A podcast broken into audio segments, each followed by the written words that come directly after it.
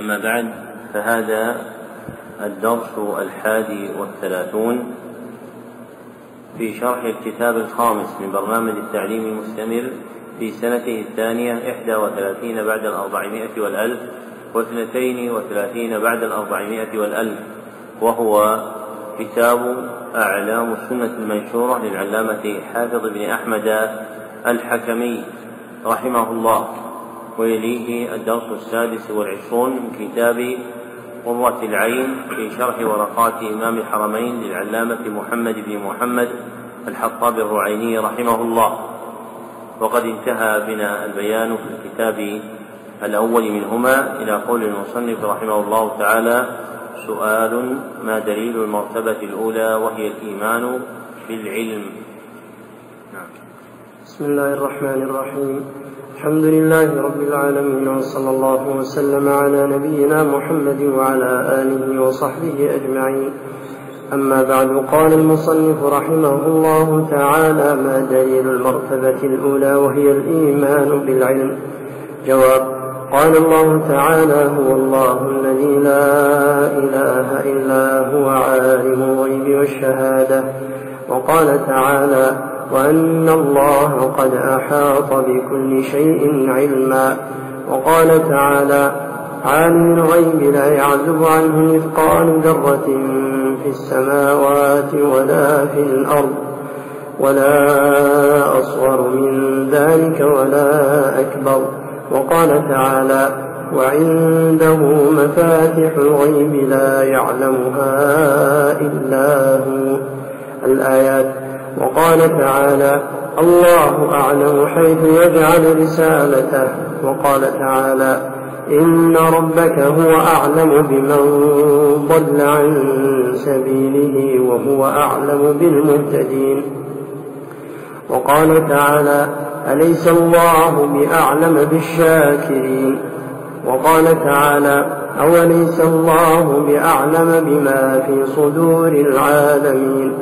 وقال تعالى وإذ قال ربك للملائكة إني جاعل في الأرض خليفة قالوا أتجعل فيها من يفسد فيها ويسفك الدماء ونحن نسبح بحمدك ونقدس لك قال إني أعلم ما لا تعلمون وقال تعالى وعسى أن تكرهوا شيئا وهو خير لكم وعسى أن تحبوا شيئا وهو شر لكم والله يعلم وأنتم لا تعلمون وفي الصحيح قال رجل يا رسول الله أيعرف أهل الجنة من أهل النار قال نعم قال فلم يعمل العاملون قال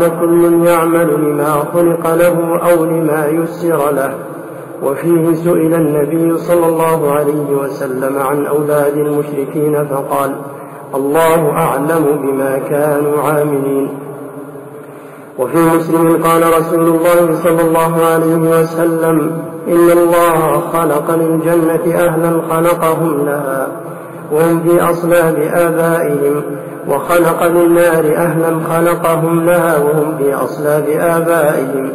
وفيه قال صلى الله عليه وسلم إن الرجل ليعمل عمل أهل الجنة فيما يبدو للناس وهو من أهل النار وإن الرجل ليعمل عمل أهل النار فيما يبدو للناس وهو من أهل الجنة.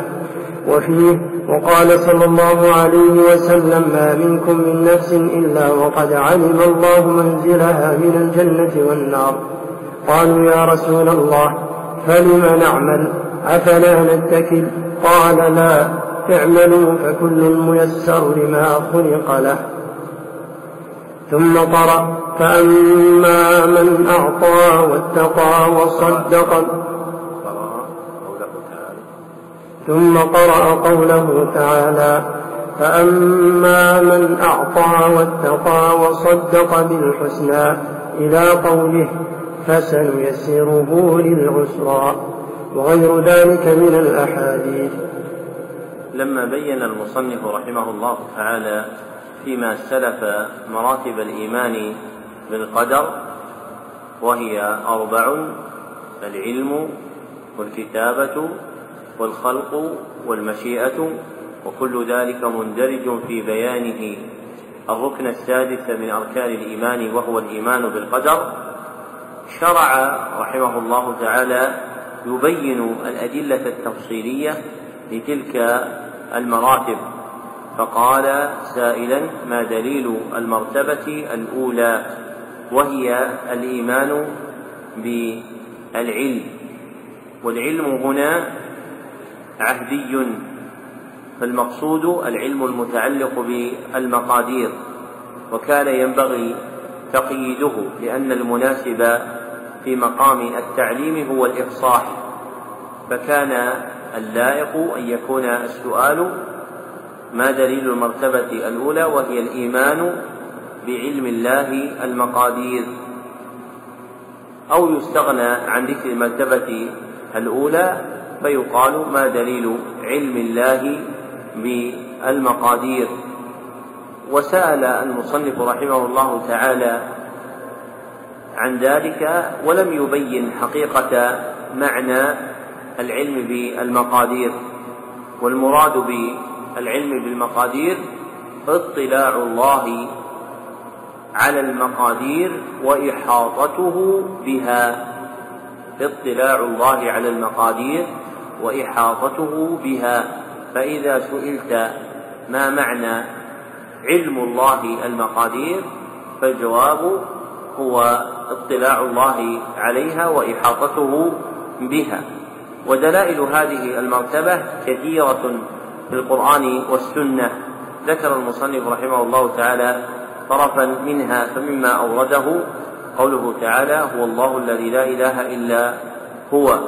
الآية والشاهد منها تسمية الله عز وجل عالم الغيب والشهادة أي عالم الغيب وعالم الشهادة.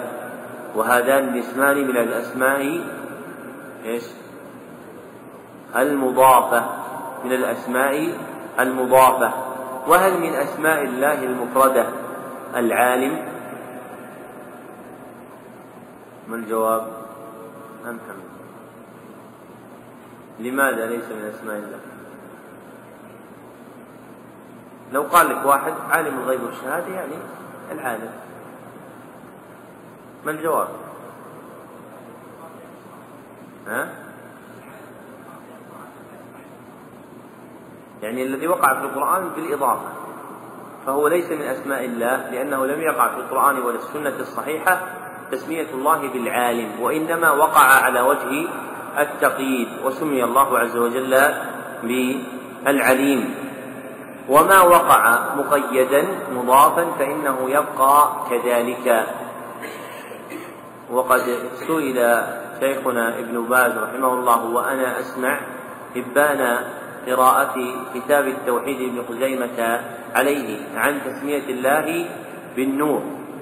فقال ليس من أسماء ربنا عز وجل النور. فقال له سائله فإن الله قال الله نور السماوات والأرض. قال نعم نور السماوات والأرض ولا يسمى النور.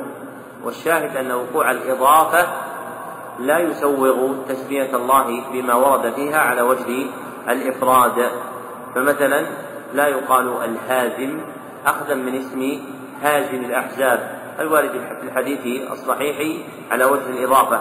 ثم أورد الآية الثانية وهي قوله تعالى وأن الله قد أحاط بكل شيء علما وهو دال على شمول علم الله عز وجل. ثم أورد الآية الثالثة وهي قوله عالم الغيب وهو محل الشاهد منها. ومعنى قوله لا يعزب عنه أي لا يبعد عنه ولا يخفى عليه مثقال ذرة. ثم ذكر الآية التالية وهي قوله تعالى وعنده مفاتح الغيب. ووقع تفسيرها بقوله تعالى إن الله عنده علم الساعة وينزل الغيث إلى تمام الآية. ثم ذكر آية أخرى وهي قوله تعالى الله أعلم حيث يجعل رسالته. والشاهد منها قوله الله أعلم. فأضاف العلم إلى ربنا سبحانه وتعالى. وقبل هذه الآية قوله تعالى رسل الله. هذا الموضع الوحيد في القرآن الذي وقع فيه تتابع الاسم الأحسن الله الله مرتين. فإذا سئلت أين في القرآن الله الله فما الجواب؟ ها؟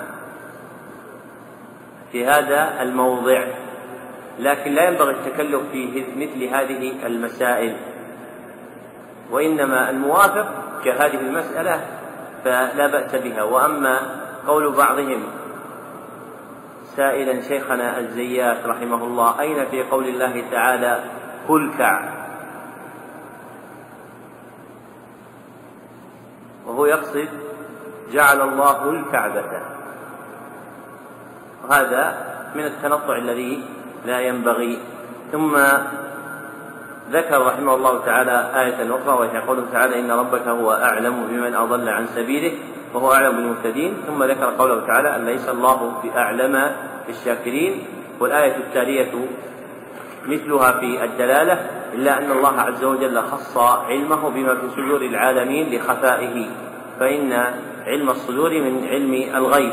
ثم ذكر قوله تعالى في آية سورة البقرة قال إني أعلم ما لا تعلمون. وفي الآية التي تليها والله يعلم وأنتم لا تعلمون. ثم ذكر جملة من الأحاديث النبوية وأولها في الصحيح وفيه قوله صلى الله عليه وسلم الله أعلم بما كانوا عاملين فرد العلم إلى الله سبحانه وتعالى. وفي الآية التي وفي الحديث الذي يليه وهو الصحيح أيضا أن النبي صلى الله عليه وسلم قال إن الله خلق للجنة أهلا خلقهم وهم في أصلاب آبائهم وخلق للنار أهلا خلقهم لها وهم في أصلاب آبائهم. فعلم الله عز وجل بمآلهم متقدم على وجودهم. وفي الحديث الآخر المعنى نفسه. ثم ذكر حديثا آخر وهو قوله صلى الله عليه وسلم ما منكم من نفس إلا وقد علم الله منزلها من الجنة والنار. فكذلك هو دال على هذا المعنى.